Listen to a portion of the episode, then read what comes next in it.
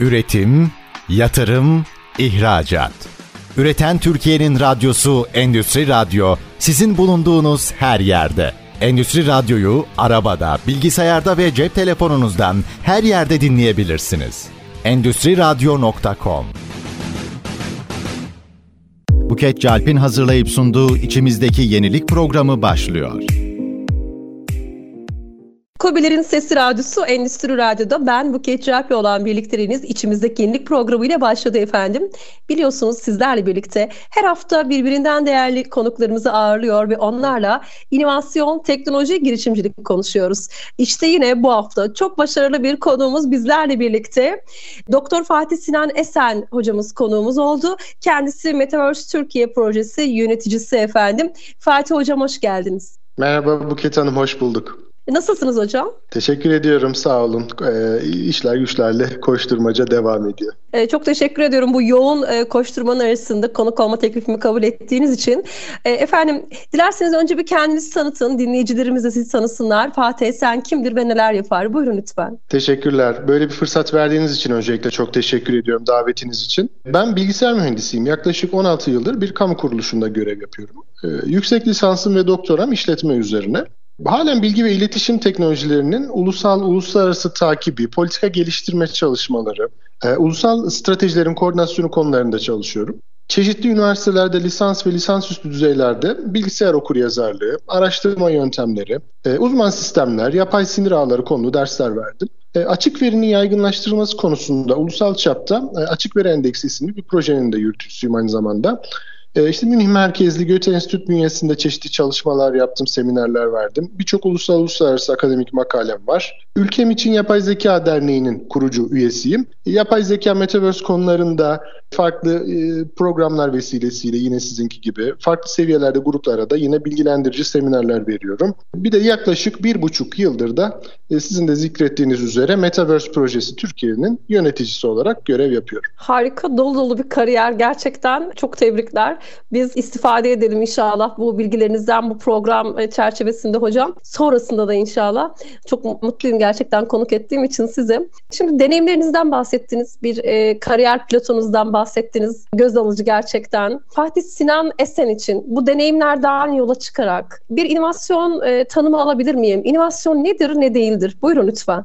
Evet, e, ben bu sorunuzu aslında e, bir pasta ve pastane metaforu ile yanıtlamak isterim izin verirseniz. Ben diyorum ki inovasyon ya elimizdeki malzemelerle daha önce hiç yapılmamış lezzetli bir pasta yapmak veya daha önce hiç e, kullanmadığımız malzemelerle elimizdeki mevcut pastaları daha düşük maliyetle yapmaktır diyorum. Burada önemli olan ise ekmek almaya gelen örneğin insanların işte aslında ihtiyaçlarının pasta olduğunun farkına varmalarını sağlamak ve bu gelen geri bildirimlerle de pastayı sürekli yenileyerek uzun yıllar onlara satabilmektir. Yani kısaca inovasyonu böyle tanımlamak isterim. E, bayıldım gerçekten aldığım en güzel cevaplardan bir tanesiydi. Yani hepsi çok güzeldi ama böyle örneklemlerle verilen cevaplar hem daha anlaşılır oluyor hocam hem daha yalınlaştırmış oluyoruz. Tabii bu kadar yalın cevaplar verebilmek için de konuyu çok derinlemesine aslında tecrübe etmek gerekiyor. Çok teşekkür ederim. Dilerseniz hemen bir sonraki sorumuza geçelim. Özellikle şimdilerde e, Endüstri 4.0 ve yapay zeka teknolojilerinin hızla ilerlemesiyle birlikte aslında derin endüstri yönetimi olarak da tanımlanan Endüstri 5.0'dan bahsediyoruz değil mi? E, daha çok yakın bir dönemde Endüstri 4.0'ı e, incelerken artık Endüstri 5.0'dayız. Peki yapay zeka bu üretim süreçlerini daha verimli hale nasıl e, getirebiliyor? Bunu öğrenmek istiyorum size. Buyurun lütfen. Evet, e, teşekkürler. Şimdi Endüstri 4.0 diyoruz. Bu Endüstri 4.0 ile başlayan dijital dönüşüm serüveni var bildiğiniz üzere. Bu Endüstri 5.0'ın bir sonraki adımın derin endüstri yönetimi anlayışıyla da bir adım öte, öteye taşınacak aslında. Yani bu ne demek? Bu yeni paradigma, bunların hepsi birer paradigma aslında. Bu yeni paradigmanın tam da merkezinde bizim yapay zeka var. Ee, üretim süreçlerini ne yapıyoruz? İşte daha verimli, esnek, sürdürülebilir, uyarlanabilir hale getiriyoruz bunlarla. Bu potansiyeli artırıyoruz. Şimdi en güzel örneklerden bir tanesi işte yapay zeka destekli, tahmine dayalı bakım, predictive maintenance dediğimiz e, öngörücü bakım değil mi? İşte makine arızalarını önceden tespit ederek beklenmedik e, durumlarda bu duraklamaların önüne geçiyor. Ya böylece ne oluyor? Üretim hatları daha uzun süre kesintisiz, arızasız çalışmaya devam edebiliyor. Erdoğan'ın bu ne demek? İşletmeler için ve bireyler için, iş görenler için, herkes için zaman ve maliyet tasarrufu anlamına. Veya bir yapay zeka algoritması işte makine sensörlerinden değil mi? IoT diyoruz nesnelerin internetiyle iç içe aslında. Makine sensörlerinden gelen veriyi analiz edebiliyor. Bu öyle bir büyük veriden bahsediyoruz ki belki bazen bir haftalık bir veri sizin için e, terabaytlarca büyüklükte bir veri olabiliyor. Ve işte bu kullanılan, e, üretimde kullanılan bileşenlerin aşınma seviyelerine göre mesela bakım zamanlarını optimize edebiliyor. Diğer yandan ne dedik? Büyük veri dedik. Bu çok önemli bir hale geldi günümüzde. Karmaşık işte üretim süreçlerinde optimizasyon için bu büyük veriyi analiz edebiliyoruz artık. Özellikle yüksek performanslı hesaplama altyapılarıyla. Ham madde kullanımından enerji tüketimine, iş gücü yönetiminden e, lojistik planlamaya örneğin işte geniş bir yelpazede veriyi işleyebiliyoruz ve çok çok daha verimli üretim olanakları ortaya çıkıyor. İşte atık yönetimi, kaynakların etkin kullanımı bunlar da yapılanlar arasında. Akıllı robotik sistemlerin entegrasyonu konusu da yine çok önemli. Onda ona da değinmek lazım. Üretim hattında insanlarla yan yana çalışarak zor, tehlikeli ve monoton görevlerde yardımcı olan insan e, sistemler var. Bunlara biz e, robottan e, hareketle kobot diyoruz. E, bunlar insanların daha yaratıcı işlere odaklanmasını sağlıyor. E, kişiselleştirilmiş üretim konusu var. E, müşteri tercihlerini anlayıp verimlilik e, ve ölçek ekonomisinden ödün vermeden özelleştirilmiş ürünler daha hızlı, daha esnek, pazarın talep ettiği çeşitliliği sağlıyor bize. Sonuç olarak insanların aslında yaratıcılığını, karar verme becerilerini ön plana çıkarırken burada akıllı otomasyonun e, öğrenme kabiliyeti, hassasiyeti, hızı bunlarla ileri bir aşamaya, ileri bir verimlilik seviyesine taşıyoruz işletmeleri. E, yani verimlilikten çok sık bahsettiniz hocam. E, aslında özellikle ülkemiz COBİ'lerinin ya da az segment firmalarının da olabilir en büyük problemlerinden birisi kıt kaynakları verimli kullanmak planlama sisteminin oluşturulmasıyla ilgili uzun yıllar COVID danışmanlığı yapmış birisi olarak gerçekten en çok üzerine durduğumuz, en çok çalıştığımız alanlardan bir tanesi. O yüzden yapay zekadaki gelişmeler bizleri de çok heyecanlandırıyor.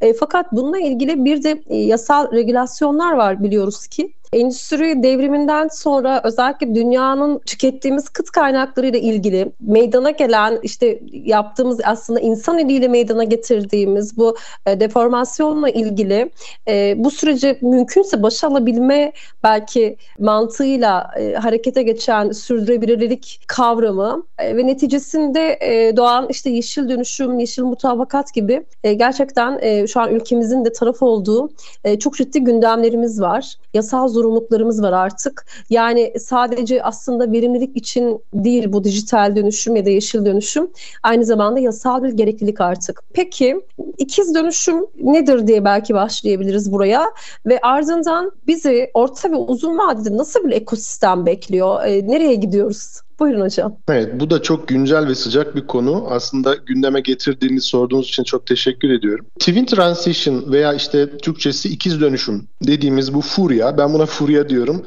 aslında çok da faydalı hem işletmeler hem insanlık için. Bu dijital dönüşüm ve yeşil dönüşümü içeriyor. Yani buradaki ikizlik bu manada. Yani ikiz dememizin sebebi de bunların aslında iç içe girmesi. Tıpkı ikizlerin birlikte büyümesi gibi bunlar da birlikte büyüyorlar şu anda. Dünyada bu çalışmalar çok popüler hale geldi. İşte özellikle e, ülkelerin sıfır emisyon hedeflerini açıklaması, Avrupa Yeşil Mutabakatı bunların e, yayılması, Türkiye'deki çalışmalar çok popüler durumda. Çünkü hem sürdürülebilirlik hem de teknolojik yeniliklerin dönüşümlerin ekonomik büyümenin anahtarı olduğu düşünülüyor. E, bu çok önemli. Yani biraz önce de bahsettiğimiz gibi verimliliğe giden yolda önemli bir e, mihenk taşı. Bakın dijital dönüşüm konusunu ele aldığımızda içinde neler var? İşte bulut bilişim değil mi? Yapay zeka, büyük veri analizi. Bu teknolojilerin hızla gelişimini görüyoruz şu anda günümüzde. Bunlar işletmelerin ve bireylerin verimliliğini inanılmaz oranda artırıyor yeni iş modellerinin de yeni pazarların hatta oluşmasını da sağlıyor. İşte örneğin, örneğin ülkemizde kamuda önemli uygulamalar görüyoruz. E-Devlet altyapısının geliştirilmesi bunlardan birisi. Özel sektörde dijital dönüşüm projeleri inanılmaz oranda teşvik ediliyor şu anda. Çeşitli kurumlardan, kuruluşlardan çok cazip finansal destekler de var. Hem ulusal hem uluslararası. Mesela pandemi süreci geçirdik. Maalesef bir kayıp iki buçuk yıl gibi geliyor ama aslında bu bir kayıp değil. Burada çok ciddi kazanımlar oldu. Bu ateşi yelledi etkiledi. Daha da büyüttü pandemi süreci. Dijital araçların kullanımını 2 yılda belki 5 yıl, 10 yıl ileriye attı yani ileri seviyelere getirdi. Uzaktan çalışma mesela eğitim alanlarında dijitalleşmeyi toplumun her kesiminde gördük. Bunları yaşadık birebir. Evimizde çocuklarımızdan tutun hani biz uzaktan çalıştık vesaire hala uzaktan çalışmaya devam eden işletmeler var. Şimdi yeşil dönüşüm konusuyla alakalı e, adından da belli olduğu üzere burada iklim değişikliğiyle mücadeleden bahsediyoruz. Mücadele odağında çevre dostu teknolojilerin benimsenmesi. E, tabii çok dallanıp budaklanan bir konu bu. Çalışılan bir konu. İşin üretim ham madde kısmından tutun bunların işlenmesi, işle, işlenecek hatların oluşturulması vesaire bununla alakalı. Dünya genelinde yeşil enerjiye de hızlı bir geçiş var. Şimdi sürdürülebilir üretim yöntemleri ve işte bu karbon salınımlarının azaltılması benimseniyor demiştik. Türkiye'de de yenilene, yenilenebilir enerji kaynaklarına yapılan yatırımlar son zamanlarda çok arttı. Bunu çeşitli kurumsal kamu, kamu kaynaklarından da e, görebiliyorsunuz.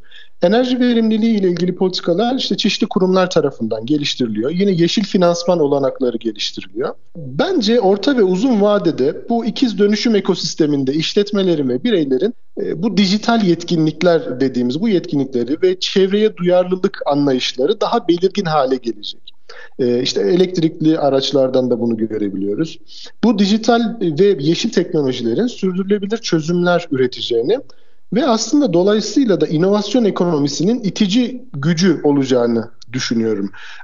Bu yeşil teknolojiler ve döngüsel ekonomi anlayışının e, benimsenmesi tabii karbon nötr bir dünya hedefine, işte sıfır karbonlu ülkelerin sayısının artmasına da katkı sağlayacak. Ülkemizde de baktığımızda işte TÜBİTAK, KOSGEB, Çevre Şehircilik ve İklim Değişikliği Bakanlığı gibi e, önemli kuruluşlar e, öncülüğünde yeşil ve dijital dönüşümü birleştiren, destekleyen, birlikte ele alan projeler, araştırmalar e, ön plana çıkıyor. Daha fazla da çıkacak önümüzdeki zamanlarda. Hani bunun da e, önden haberini vermiş olalım.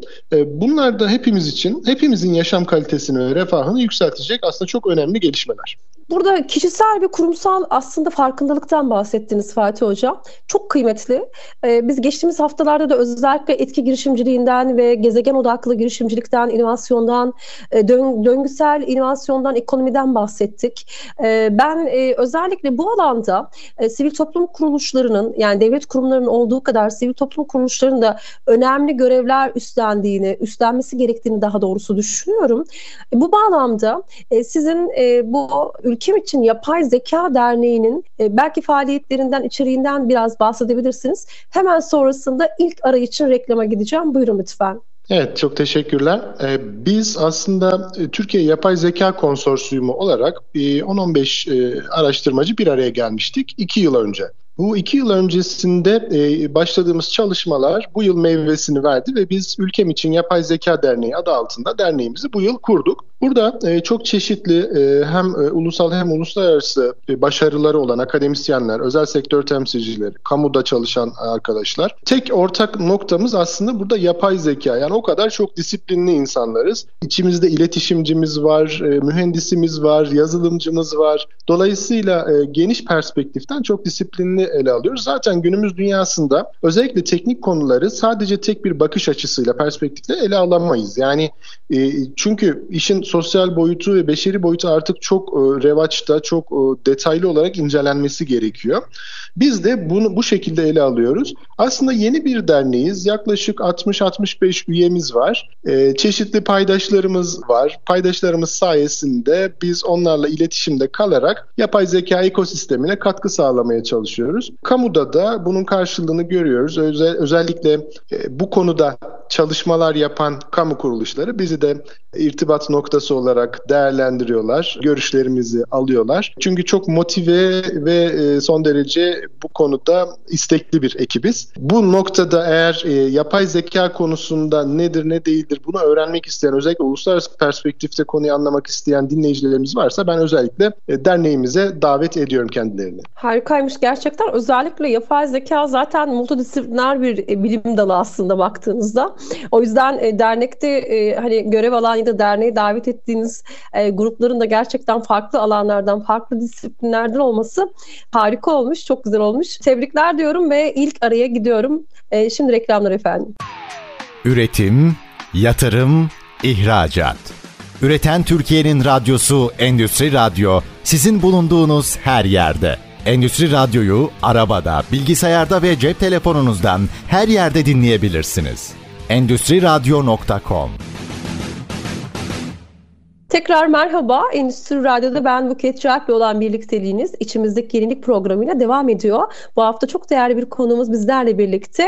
Doktor Fatih Sinan Esen konuğumuz oldu. Kendisi Metaverse Türkiye projesi kurucusu ve yöneticisi. Aynı zamanda bir e, bilgisayar mühendisi, yapay zeka geliştiricisi, eğitmen.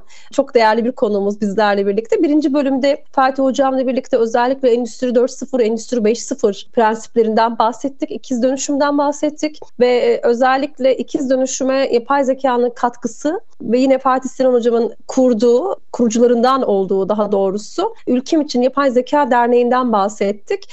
Birçok konudan bahsetmişiz hocam. Evet. Ee, ve şimdi hocam sorularıma devam etmek istiyorum müsaadenizle. Özellikle yapay zeka e, algoritmalarından biraz söz edelim isterseniz. Öğrenen ve karar veren algoritma deyince aslında neyi kastediyoruz? Ne demek bu kavramlar?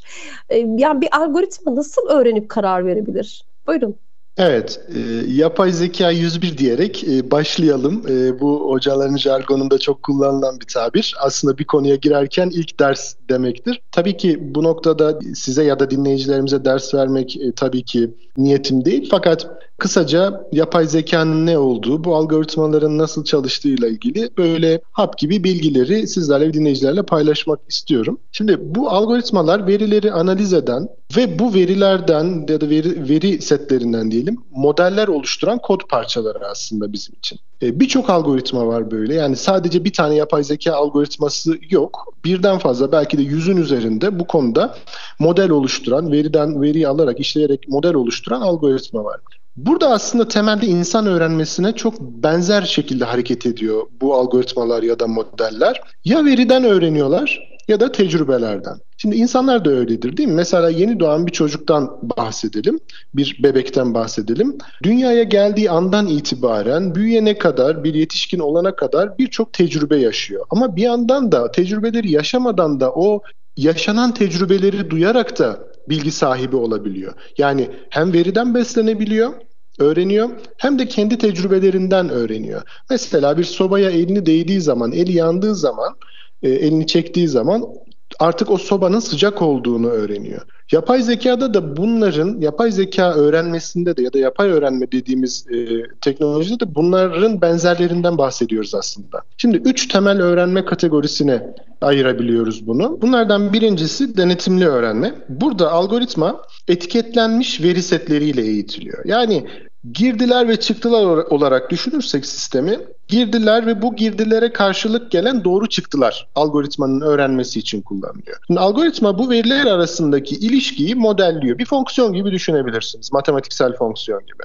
Yeni veriler geldiğinde doğru tahminleri yapmayı öğreniyor. Hemen bir örnek verelim. Bir kedi ve köpek fotoğraflarını ayırt etmek için bir model eğittiğimizi düşünelim. Her bir hayvanın görsel özelliklerini bu model öğreniyor. Neden? Çünkü siz etiketli veri yani fotoğrafları veriyorsunuz. Örneğin işte 300 tane fotoğraf var. Bunların 150 tanesi kedi fotoğrafı, 150 tanesi köpek fotoğrafı. Bunları modele verirken, algoritmaya verirken bu fotoğrafları e, etiketli olarak hangisi kedi ise onu kedi olarak yazıyorsunuz. Hangisi köpekse onu köpek olarak. Dolayısıyla ikili bir sınıflandırma. Biz buna e, binary classification ya da ikili sınıflandırma diyoruz e, literatürde. Bu fotoğrafları ayırt etmek için bir model eğitiyoruz. Model hayvanların görsel özelliklerini öğreniyor. Örneğin işte kulakları böyle e, yatıksa, aşağı doğruysa bu bir köpek olabilir. Köpek olma ihtimali artıyor. İşte burnu yuvarlaksa kedi olma ihtimali artıyor gibi falan böyle işte renklerine göre de bunu öğreniyor. E, özellikle derin öğrenme algoritmalarında bu söz konusu. Daha sonra da bu bilgiyi kullanarak yeni etiketlenmemiş, daha önce etiketlenmemiş görmediği fotoğrafları sınıflandırabiliyor. Bu birincisi denetimli öğrenmeydi. Buket Hanım ikincisi denetimsiz öğrenme veya gözetimsiz öğrenme diyoruz. Burada durum biraz daha farklı çünkü artık etiketlerimiz yok. Sadece elimizde fotoğraflar olduğunu düşünün veya işte etiketsiz bir veri var veya müşteriler var. Birazdan bununla ilgili bir örnek vereceğim. Şimdi burada amaç ne? Amaç verilerdeki örüntüleri veya yapıları keşfetmek benzerliklere göre algoritma veri içerisindeki bu benzerlikleri veya doğal gruplandırmaları görüyor ve veriyi kategorilere veya kümelere ayırıyor. Hemen bir örnek verelim. Şimdi müşteri ilişkileri yönetimi diyoruz değil mi? CRM. Burada bu çok sıklıkla kullanılan bir teknik. Şimdi kişilerin alışveriş alışkanlıklarını analiz ediyorsunuz. Şimdi kişileri etiketlemeniz ilk aşamada mümkün değil değil mi? Her aşamadan e, işte yeni çocuk sahibi olan müşteri olabiliyor, işte emekli müşteri olabiliyor, çocuk müşteri olabiliyor gibi çeşitli demografik özelliklere sahip. Bunların alışveriş alışkanlıklarını analiz ediyor sistem. Benzer özellikler gösteren grupları tespit ediyor, kümelere ayırıyor. Ve her küme için özelleşen pazarlama stratejileri belirleyebiliyor. Böyle bir avantajı var. Örneğin işte e, hafta içi öğle saatlerinde alışveriş yapan ve 20 ee, yaş altındaki grup mesela böyle bir grup bir küme olabilir. Veya farklı bir küme tanımlanabilir. İşte emekli olan hafta sonları pazar günü alışveriş yapan kitle şeklinde bu kümeleri adlandırabiliriz. Ama bakıldığı zaman müşterilerin belirli kümelere ayrıldığı en azından 4-5 farklı kümeye ayrıldığı gösterilmiş. Ee, gelelim üçüncüsüne. Bu da çok önemli, çok kullanılan bir yöntem. Pekiştirmeli veya takviyeli öğrenme bunun adı.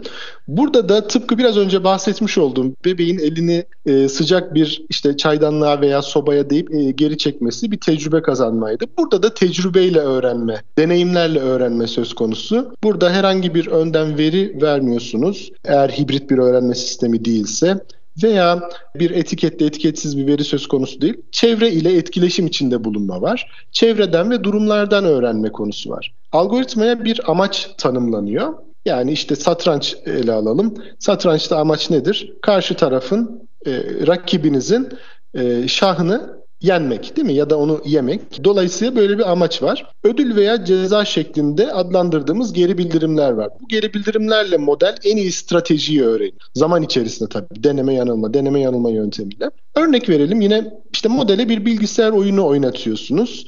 E, binlerce denemeden sonra bir strateji geliştiriyor model bu oyunla alakalı ve insanın dahi aklına gelmeyecek yöntemlerle ki bunun videoları e, online platformlarda var. Dinleyicilerimiz izleyebilirler. Çok da eğlenceli. Model e, her oynayışında daha ileri bir seviyeye gelebiliyor. Bu yöntemlerle hızlı şekilde yüksek puanı alarak oyunu tamamlıyor mesela. Böyle bir modele ev. Genel olarak konuşmak gerekirse bir modelin aslında öğrenmesi ve karar vermesi bu iteratif süreç yani süreklilik arz eden süreç, öğrenme sürecinde iyileştirilen parametrelere dayanıyor. Mesela bu süreçte bir fonksiyonumuz var. Kayıp fonksiyonu diyoruz ya da loss function diyoruz İngilizcesi. Bu fonksiyonu minimize etmeye çalışıyor. Bu fonksiyon nedir? Yani sizin örneğin etiketli veri verdiğimizde bir işte kedi fotoğrafı verdiniz. Kedi fotoğrafını köpek olarak sınıflandırdı. İkili sınıflandırma olduğu için e, maksimum bir hata payı söz konusu. Değil mi? Yani %100 hata payı. Kedi olarak sınıflandırsaydı %0 hata payı. Bunun mesela çoklu sınıflandırma olduğunu düşünün.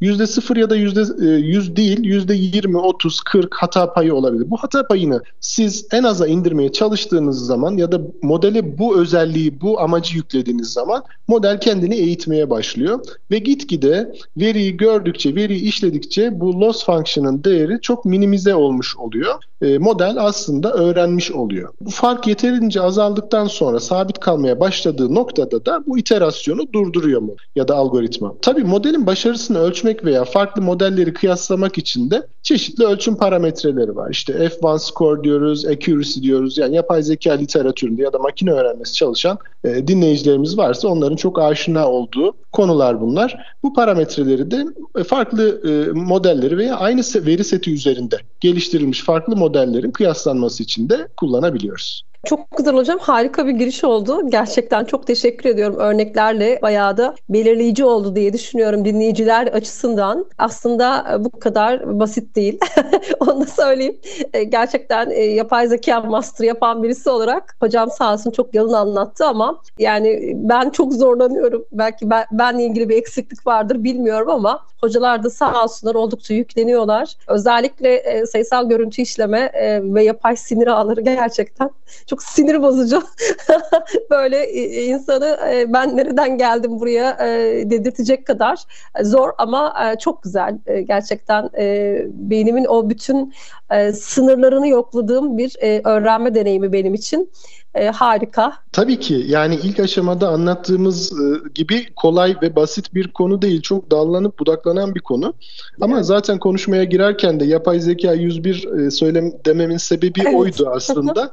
evet. Bunlar çok e, giriş yani ilk yapay zeka makine öğrenmesini giriş aşamasında ilk ders anlatılan şeyler. Evet, evet. Bunlar örneğin işte bir pekiştirmeli öğrenme konusunda kitaplar, ciltlerce kitap yazılabilir Evet. E, milyon milyonlarca, milyarlarca satır koddan bahsediyoruz. Ama evet. hani genel manada özetlemek gerekirse bu şekilde özetleyebiliriz. Harika bir aktarım oldu. Çok teşekkür ediyorum. Özellikle ben şöyle diyorum arkadaşlarıma. Ben yapay zeka diye girdim ama içinden matematik çıktı diyorum. Sürekli matematikler, e, fonksiyonlarla e, ilgileniyoruz gerçekten. E, bu kadar hani çok hayatımızın içerisinde olan çok kolay algoritmaları e, arkada işleyen ciddi bir sistematiğin olduğunu e, fark etmek ve bunun içerisine girmek, deneyimlemek e, benim için çok e, inanılmaz hayatımın en önemli deneyimlerinden biri diyebilirim. E, peki bir sonraki soruma geçecek olursam, e, şimdi az önce bir verilerden e, beslenen bir e, algoritma yapısından bahsettik. E, burada bu karar verme algoritmalarının şeffaflığı konusu var bir de. Çok tartışılan şu anda gündemde özellikle e, işte etik ve sorumlu kullanımıyla alakalı yapay zekanın. E, bu konu hakkında e, ne gibi e, önlemler e, alınmalıdır? Neler söyleyebilirsiniz hocam? Buyurun lütfen. Bu da önemli bir konu Buket Hanım. Mesela yapay zeka algoritmalarının şeffaflığı, etik ve sorumlu kullanımı konusu maalesef halen sıkıntılı bir konu. Şimdi şeffaflık dediğinizde yapay zeka sistemlerinin karar süreçlerinin bu modellerin içinin izlenebilir ve anlaşılır olmasından bahsediyor. Algoritmaların iç çalışma mekanizmalarının, karar verme kriterlerinin e, kullanıcılar ya da işte veri toplanan paydaşlar ne derseniz ismine bunlar için açık olması demek aslında. Yapay zeka geliştiricileri bu hem algoritmaları geliştirenler hem de modelleri geliştirenler bu algoritmalarını, modellerini insanların rahatça anlayabileceği şekilde tasarlamalı. Neden? Çünkü bu teknolojilerin etkileri giderek daha fazla hayatımızın merkezinde yer alıyor daha da alacak. Yani şu an aslında çok daha giriş aşamasındayız. Bu daha fragmanı yani. Bu noktada açıklanabilir yapay zeka ya da İngilizcesi explainable AI konusu ön plana çıkıyor. Bunu XAI şeklinde de kısaltıyorlar literatürde. Yani bu ne demek? Bu algoritmaların kapalı kutu olmasından ziyade çıktının gerekçelerinin de belirtilmesi demek. Şimdi etik ve sorumlu kullanım konusuna baktığımızda yapay zeka sistemlerinin insan haklarına saygı göstermesi, işte ön yargısız, olması, e, adaletli kararlar vermesi bekleniyor. Fakat şu anda maalesef bunu yeteri kadar göremiyoruz. E, bunun çok çeşitli sebebi var ama bana sorarsanız bunun birinci sebebi aslında önyargısız olmayan bir yaratıktan önyargısız bir ürün bekliyoruz. Yani buradaki sıkıntı yani yapay zeka etiğindeki bence en temel sıkıntı e, bunun insan üretimi olması. Çünkü insan e, nesnel bir varlık değil, insan öznel bir varlık. İnsanın duyguları var, düşünceleri var. Dolayısıyla rasyonel bir karar verme yetisine sahip olan bir varlık değil. Genellikle diyelim. Hani e, yüzde yüz değil ama genellikle irrasyonel kararlar alan bir yaratık, bir nesiliz aslında. Ama veri setlerine baktığımız zaman da veri setleri de çoğu zaman bu bias dediğimiz bu yanlılığı içeriyor aslında. Bunu çeşitli örneklerle görebilirsiniz. İşte işe alımda örneğin ABD'de çok ünlü bir firmanın işe alımında bu bu veri setinin bias oldu. Yani yanlılık içerdiğinden dolayı işe alınan kişilerin neredeyse tamamının beyaz olduğunu, e, siyahi vatandaşların bu noktada elendiğini Mesela bu bilinen bir örnek. Bir de bu noktada özel hayatın gizliliği, kişisel verilerin korunması konuları var, adalet konuları var. Bunlar temel değerler, toplumsal değerler. Yani yapay zeka falan aşan değerler. Bunlar göz önünde bulundurarak ilerlenmesi lazım. Etik ilkeleri önceleyen uluslararası standartlar ve rehberler hazırlanması da çok önemli.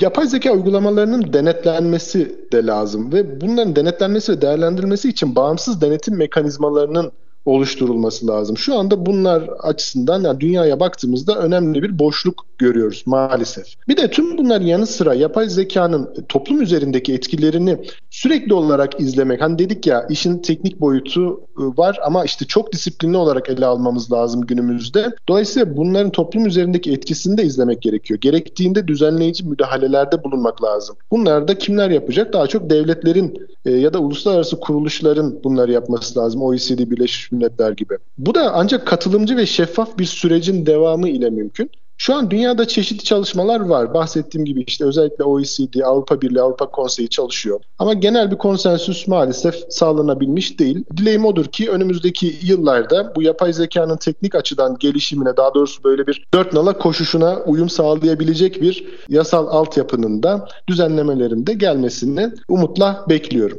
Ben de bekliyorum hocam. E, hepimiz bekliyoruz gerçekten. Özellikle e, sanat eserlerinin yeniden yorumlanarak başka bir esere dönüştürülmesi konusunda ciddi benim de kaygılarım e, yok değil var. Peki bu bölüm için tekrar bir araya gidelim. Sonrasında devam edeceğiz. Reklamlar. Üretim, yatırım, ihracat. Üreten Türkiye'nin radyosu Endüstri Radyo sizin bulunduğunuz her yerde. Endüstri Radyo'yu arabada, bilgisayarda ve cep telefonunuzdan her yerde dinleyebilirsiniz. Endüstri Radyo.com İçimizdeki yenilik programı devam ediyor efendim. Bu haftaki konuğum sevgili Fatih Sinan Esen hocamız. E, Fatih hocamız bir yapay zeka geliştiricisi, eğitmeni ve Metaverse Türkiye proje e, yürütücüsü, kurucusu aynı zamanda. E, şimdi hocam dilerseniz e, Metaverse Projesi Türkiye isminde geniş ve çok disiplinli bir çalışmaya liderlik ettiğinizi biliyoruz zaten. E, hatta bu konuda yakın zamanda bir kitabınız da piyasaya çıktı. E, bu fikir ve süreç nasıl oluştu? Ekipten ve çalışmalarınızdan e, bahsedebilir misiniz? Buket Hanım çok teşekkür ediyorum. Memnuniyetle bahsederim.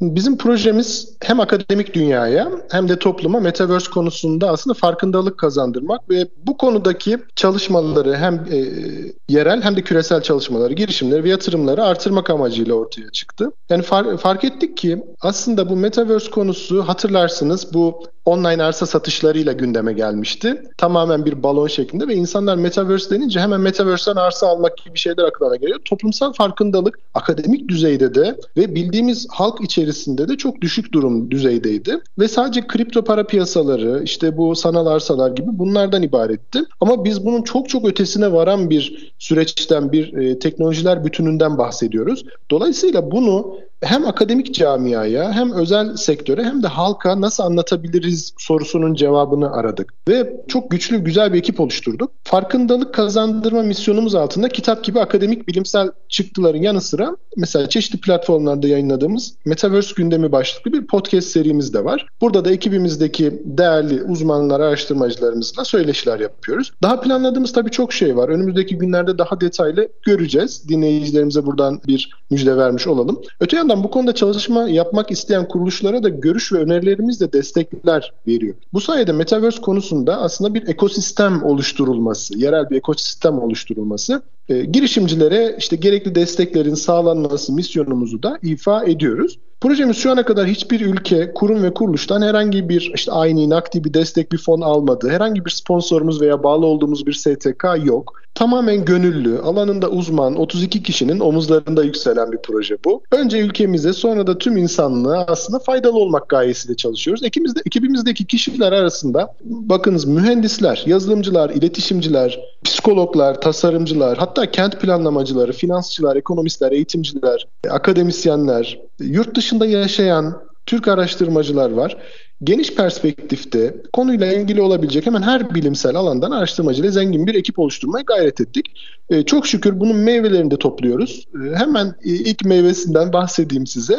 Projemizin elle tutulur manada ilk meyvesi bir kitap. Türkçe ve İngilizce olarak şu anda satışta 27 bölümden, Türkçesi 27, İngilizcesi 28 bölümden oluşan dolu dolu bir kitap. Geçtiğimiz ayda İngilizce versiyonunu Singapur menşeili Springer Nature yayın evinden de çıkarttık. İçinde toplumu ilgilendiren güncel ve popüler konuların Metaverse ile ilişkisi ve gelecekte nasıl şey çünkü birçok sektörü şekillendirecek bir teknolojiler bütününden bahsediyoruz. Bunlara yer verdik. Kısaca herkesin kitapta kendine göre bulacağı bölümler var. Ben dinleyicilerimizi Metaverse nedir sorusundan alıp en gelişmiş potansiyel uygulamalara uzanan bir yelpazede bilgilendirdiğini düşünüyorum. E, muhakkak incelemelerini öneriyorum. Keyifli okusunlar, tadını çıkarsınlar. Elinize emeğinize sağlık hocam. En kısa sürede ben de gerçekten edinmek istiyorum. Birçok e, istifade edeni de olacaktır. E, çok değerli bir çalışma. Çok tebrikler. E, şimdi özellikle Metaverse'ün aslında sosyal etkileşimden eğitime kadar birçok alanda kullanabileceği düşünülüyor. Ve siz de bunu zaten zikrettiniz. Peki sizce bireyler, örgütler ve devletler için bu konudaki en büyük fırsatlar nelerdir? Ya da işte inovasyonu nasıl teşvik edeceğini düşünüyorsunuz? Konusu Metaverse'ün. Yani buyurun lütfen. Evet e, Buket Hanım bu konu da güncel ve önemli bir konu. Şimdi öncelikle bireyden hareket edelim. Bireyler için ele alırsak Metaverse yeni internet olacak deniliyor ya. Yani küresel, geniş ve yüksek etkileşime sahip bir sosyal ağdan bahsediyoruz. Sadece e, orada işte şu andaki bildiğimiz manadaki sosyal medya platformlarındaki post paylaşımları ya da story paylaşımları gibi değil. Orada hareketli, canlı, vücudumuzun üzerindeki bazı işte sensörler sayesinde onlardan veriler toplanacak şekilde oralarda olmaktan bahsediyoruz. Ee, aslında gerçekten gerçek manada bir sosyal ağdan bahsediyoruz. Şimdi farklı farklı kültürlerden insanlarla etkileşime girme, uzaktan eğitim, sanal işbirliği yapabilme fırsatları var. Eğitimle alakalı çok önemli sizin de bahsettiğiniz gibi önemli fırsatlar var. İşte e, soyut kavramları somutlaştırma konusunda işte e, hep verilen örnektir. Mesela tarih dersleri anlaşılmayabiliyor. Tarih derslerini e, ele aldığımızda bu sanal zaman yolculukları yapabilecek öğrenciler. Tarihi olayları, dönemleri canlı olarak deneyimleyebilecekler. Olayların atmosferini hatta kişileri, kişilerin kendi ağzından o ses tonuyla bile belki yakın tarihimize ele alırsak işte bir Kurtuluş Savaşı'nı direkt Çanakkale cephesinde yaşayabilecekler ve orada Mustafa Kemal Atatürk'ün mesela komutasındaki bir er gibi davranabilmesi, o atmosferi yaşadıklarını düşünün öğrenciler. E, işte biyoloji, kimya dersleri, matematik dersleri bunlar e, çok önemli hale geliyor bu metaverse teknolojileri. Şimdi örgütler açısından ele aldığımızda da Biraz önce bahsettik işte üretkenliği, verimliliği, performansı, iş yapma şeklini değiştiren, dönüştüren bir teknolojiler bütününden bahsediyoruz. İşte uzaktan çalışma konusu artık sadece ekran paylaşımı ve video konferanslarla sınırlı kalmayacak. Sanal ofisler, işbirliği ortamları bunlar çok daha etkileşimli hale geliyor. Eğitim ve eğlence sektörlerinde biliyorsunuz sanal konserler düzenlendi. Normal bir konsere bildiğimiz manada gerçek dünyadaki bir konsere gelemeyecek sayıda çok fazla kişinin bu konserlere katıldığını biliyor. Bunun dışında UX dediğimiz kullanıcı deneyimini iyileştiren yenilikçi hizmetlerin geliştirilmesi söz konusu. Yani aslında örgütler için hem bir dönüşüm fırsatı hem de önemli kazanımlar oluşturan bir süreçten bahsediyoruz. Devletlere gel, gelirsek e, Metaverse tabii kamu hizmetlerini sanal ortama taşıma potansiyeli taşıyor. Şu an E-Devlet'ten özellikle Cumhurbaşkanı Dijital Dönüşüm Ofisi'nin ve TÜKSAT'ın katkılarıyla birçok hizmeti alıyoruz değil mi? Şimdi bu hizmetlerin Metaverse ortamında olması belki işte bir pasaport randevusu için bizim buradan nüfus e, müdürlüğüne gitmemiz gerekmeyecek belki. Böyle şeyler olacak. Yani tamamen artık %100 oturduğumuz yerde bütün kamu hizmetlerini alma imkanımız imkanına sahip olacağız. Erişilebilirliği artıracak. E, yani işte taşımalı eğitim vardı değil mi ee, birkaç sene öncesine kadar. Ee, öğrenciler farklı bazen 20-30 kilometre yol e, çekerek geliyorlardı, yol kat ederek okullara geliyorlardı. İşte bu teknolojinin ve eğitimin erişilebilirliğini artıracak, maliyetleri düşürme potansiyeline sahip. İşte tıp e, tıp e, fakültelerini ele aldığımızda bir kadavranın çok ciddi bir maliyeti var. Bulmak da zor yani her şey parayla da alınamıyor. Ama sanal bu dijital ikizler üzerinden yapılabilecek e, çalışmalarla. Tıp öğrencilerinin de mesela eğitimi desteklenebilir. E, vatandaşlar için sanal belediye binaları, e-devlet hizmetleri gibi uygulamalar bürokrasiyi azaltacak, şeffaflığını artıracak. Devletin hizmet alanı aslında hiç olmadığı kadar genişleyecek. Ama tabii bir de hemen şöyle madalyonun arka yüzünü çeviriyorum. E, biraz da negatifliklerden bahsetmekte fayda var. E, riskler de bunun beraberinde geliyor. İşte örneğin bireylerin veri güvenliği, gizliliği tehdit altına alınıyor. Şu anda da bu risk aslında çok fazla ama bakın tüm bedensel verinizden bahsediyoruz Metaverse'te. Yani e, sosyal medyada sizi çok iyi tanıyan algoritmalar geliştirebiliyorlar sizin bıraktığınız ayak izinden. Ama sizin e, nefes alışverişinizi bile belki ileriki safhalarda giyeceğimiz işte bu sensörlerle veya haptik teknoloji dediğimiz giyilebilir teknolojilerle size geri bildirim veren teknolojilerle bunları ele elde etme ihtimalleri var. Bu geçirilen zaman arttıkça bu platformlarda kişisel verilerin kötüye kullanımı, siber saldır saldırılar daha büyük bir risk haline gelecek. Sanal dünya ile işte gerçek dünya arasındaki sınırlar bulanıklaşabilir. Çok önemli bir risk bu. Sosyal izolasyon ve gerçeklikten kopma gibi belki literatüre çok farklı psikolojik sorunlar girmeye başlayacak. Daha önce hiç olmayan tecrübe edilmemiş. Bireysel ve toplumsal ölçekte bunlar ortaya çıkacak ve maalesef ben bunu çok yüksek bir ihtimal olarak da görüyorum. Şimdi kısaca Metaverse aslında hem fırsatlar hem de riskler sunuyor bize. Riskleri azaltmak için şeffaf yönetim politikaları,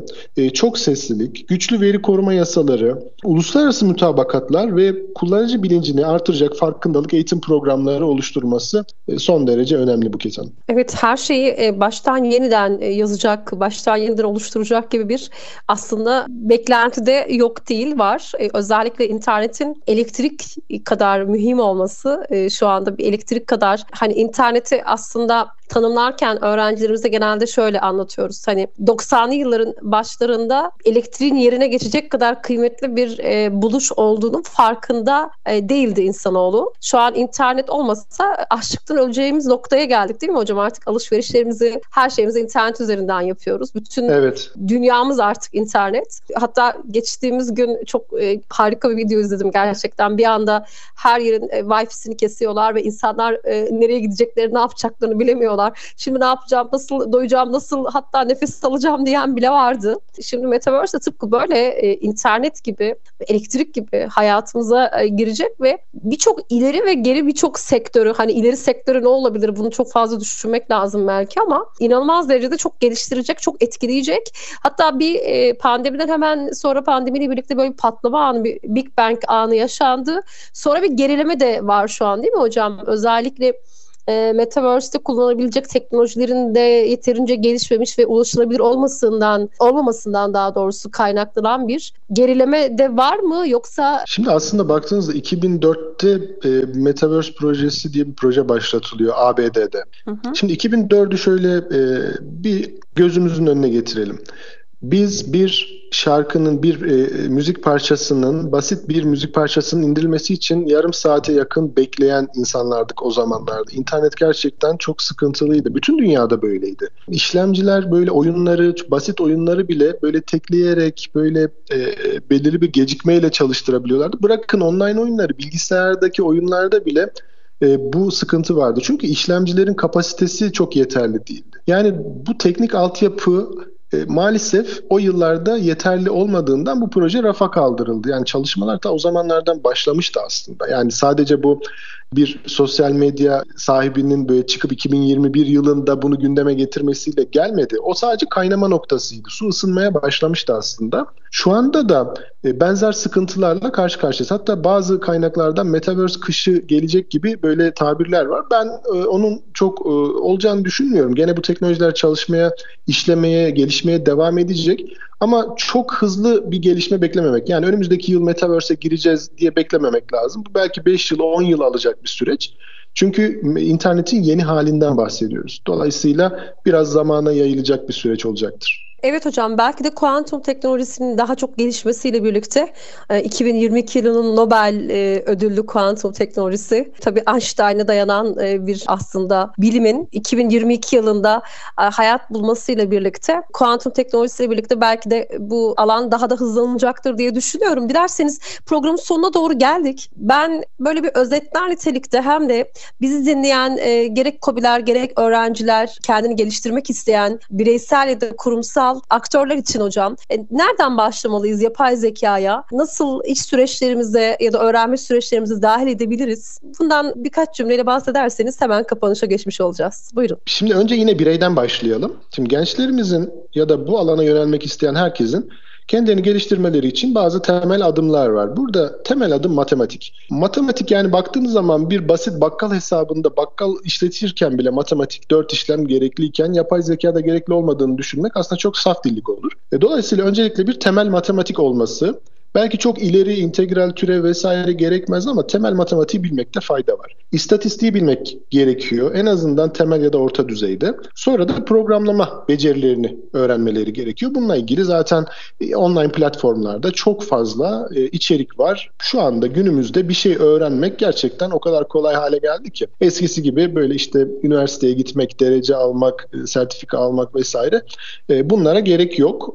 Çok rahat bir şekilde öğrenilebilir. Programlama dili olarak olarak da genelde Python kullanılıyor. Çünkü yapay zeka ve makine öğrenimi için bakın Python çok geniş bir kütüphane yelpazesi sunuyor sizlere. İşte scikit-learn, TensorFlow, PyTorch, Keras gibi kütüphaneler var. Bunlar kullanılarak çok güzel uygulamalar geliştirmek mümkün. E, kolayca da öğreniliyor dediğim gibi. Şimdi temelleri sağlam kavradıktan sonra açık kaynak veri setlerine internetten işte çeşitli Kaggle gibi platformlar var. Bunlara bu sitelerden ulaşabiliyorlar. Birçok platform var. E, bolca pratik yapmaları önemli. Burada en önemli e, önerilerimden birisi bu. Kendilerini geliştirmeleri bolca pratikle. Sonrasında görecekler ki kullanacakları veri türleri yani veri türleri dediğimiz nedir? İşte metin verisi, görüntü verisi, ses verisi ya da bunların multimodal dediğimiz kombinasyon da olabilir. Algoritmalar ve alt başlıklar daha da netleşecek ve birini tercih etmeye yönelecekler. Çünkü bir insan hepsini hepsinde e, master olamaz. Artık o kadar geniş bir alan haline geldi ki bu konuda lisans programlara bakın açılmaya başlandı yapay zeka ile ilgili. Bu arkadaşlardan kimisi doğal dil işlemeci olacak, kimisi görüntü işlemeci olacak, bazıları ses tanıma ve sentezleme çalışacaklar. İmkanlar çok fazla. Gelelim COBİ'lere ya da örgütlere. Bunlar iş süreçlerini iyileştirmek için yapay zeka uygulamalarını aslında birçok şekilde kullanabilirler. Örnek vermek gerekirse müşteri hizmetleri için birçok firma yapıyor bunu. Chatbot teknolojileri. Değil mi? Şimdi mesela e, ChatGPT diyoruz. Benzer uygulamalar işte BART var vesaire. Bunlar var. Bunları da kullanabiliyorlar. Müşteri sorunlarına hızlı ve etkili bir şekilde yanıt vermek ve işte 7-24 destek sağlamak için bunlar kullanılıyor. Bunun yanı evet. sıra veri analizi ve iş zekası araçları, satış trendleri gibi kritik iş bilgilerini analiz edebiliyorlar. Böylece daha bilinçli kararlar alabiliyorlar. Tedarik zinciri yönetimi var. Ee, bir de evet. şu çok önemli e, Buket Hanım. Bulut evet. sistemleri. Bakın bulut sistemlerine halen entegre olmadılarsa e, COBİ'ler hızlı bir şekilde geçiş sağlamaları gerekiyor. Çünkü günümüz dünyasında bakın bulut sistemleri hem uygun maliyet hem de ölçeklenebilirlik e, sunuyor. E, son olarak şunu söyleyerek kapatalım. Hem bireysel manada hem de örgüt ölçeğinde uygulama alanı o kadar fazla ki şu an elinizde veriniz varsa ya da bir şekilde veriyi açık veri bulabiliyorsanız yapay zeka kullanarak çözemeyeceğiniz bir problem neredeyse yok gibi diyebiliriz bunu rahatlıkla. Harika. İnşallah bütün problemleri böyle güzelce çözeriz. Konuk olduğunuz için çok teşekkür ediyorum Fatih Sinan Hocam. Tekrarlayalım. Çok güzel bir program oldu çünkü. Programımızın sonuna geldik efendim. Tekrar görüşünceye kadar yenilik içimizde.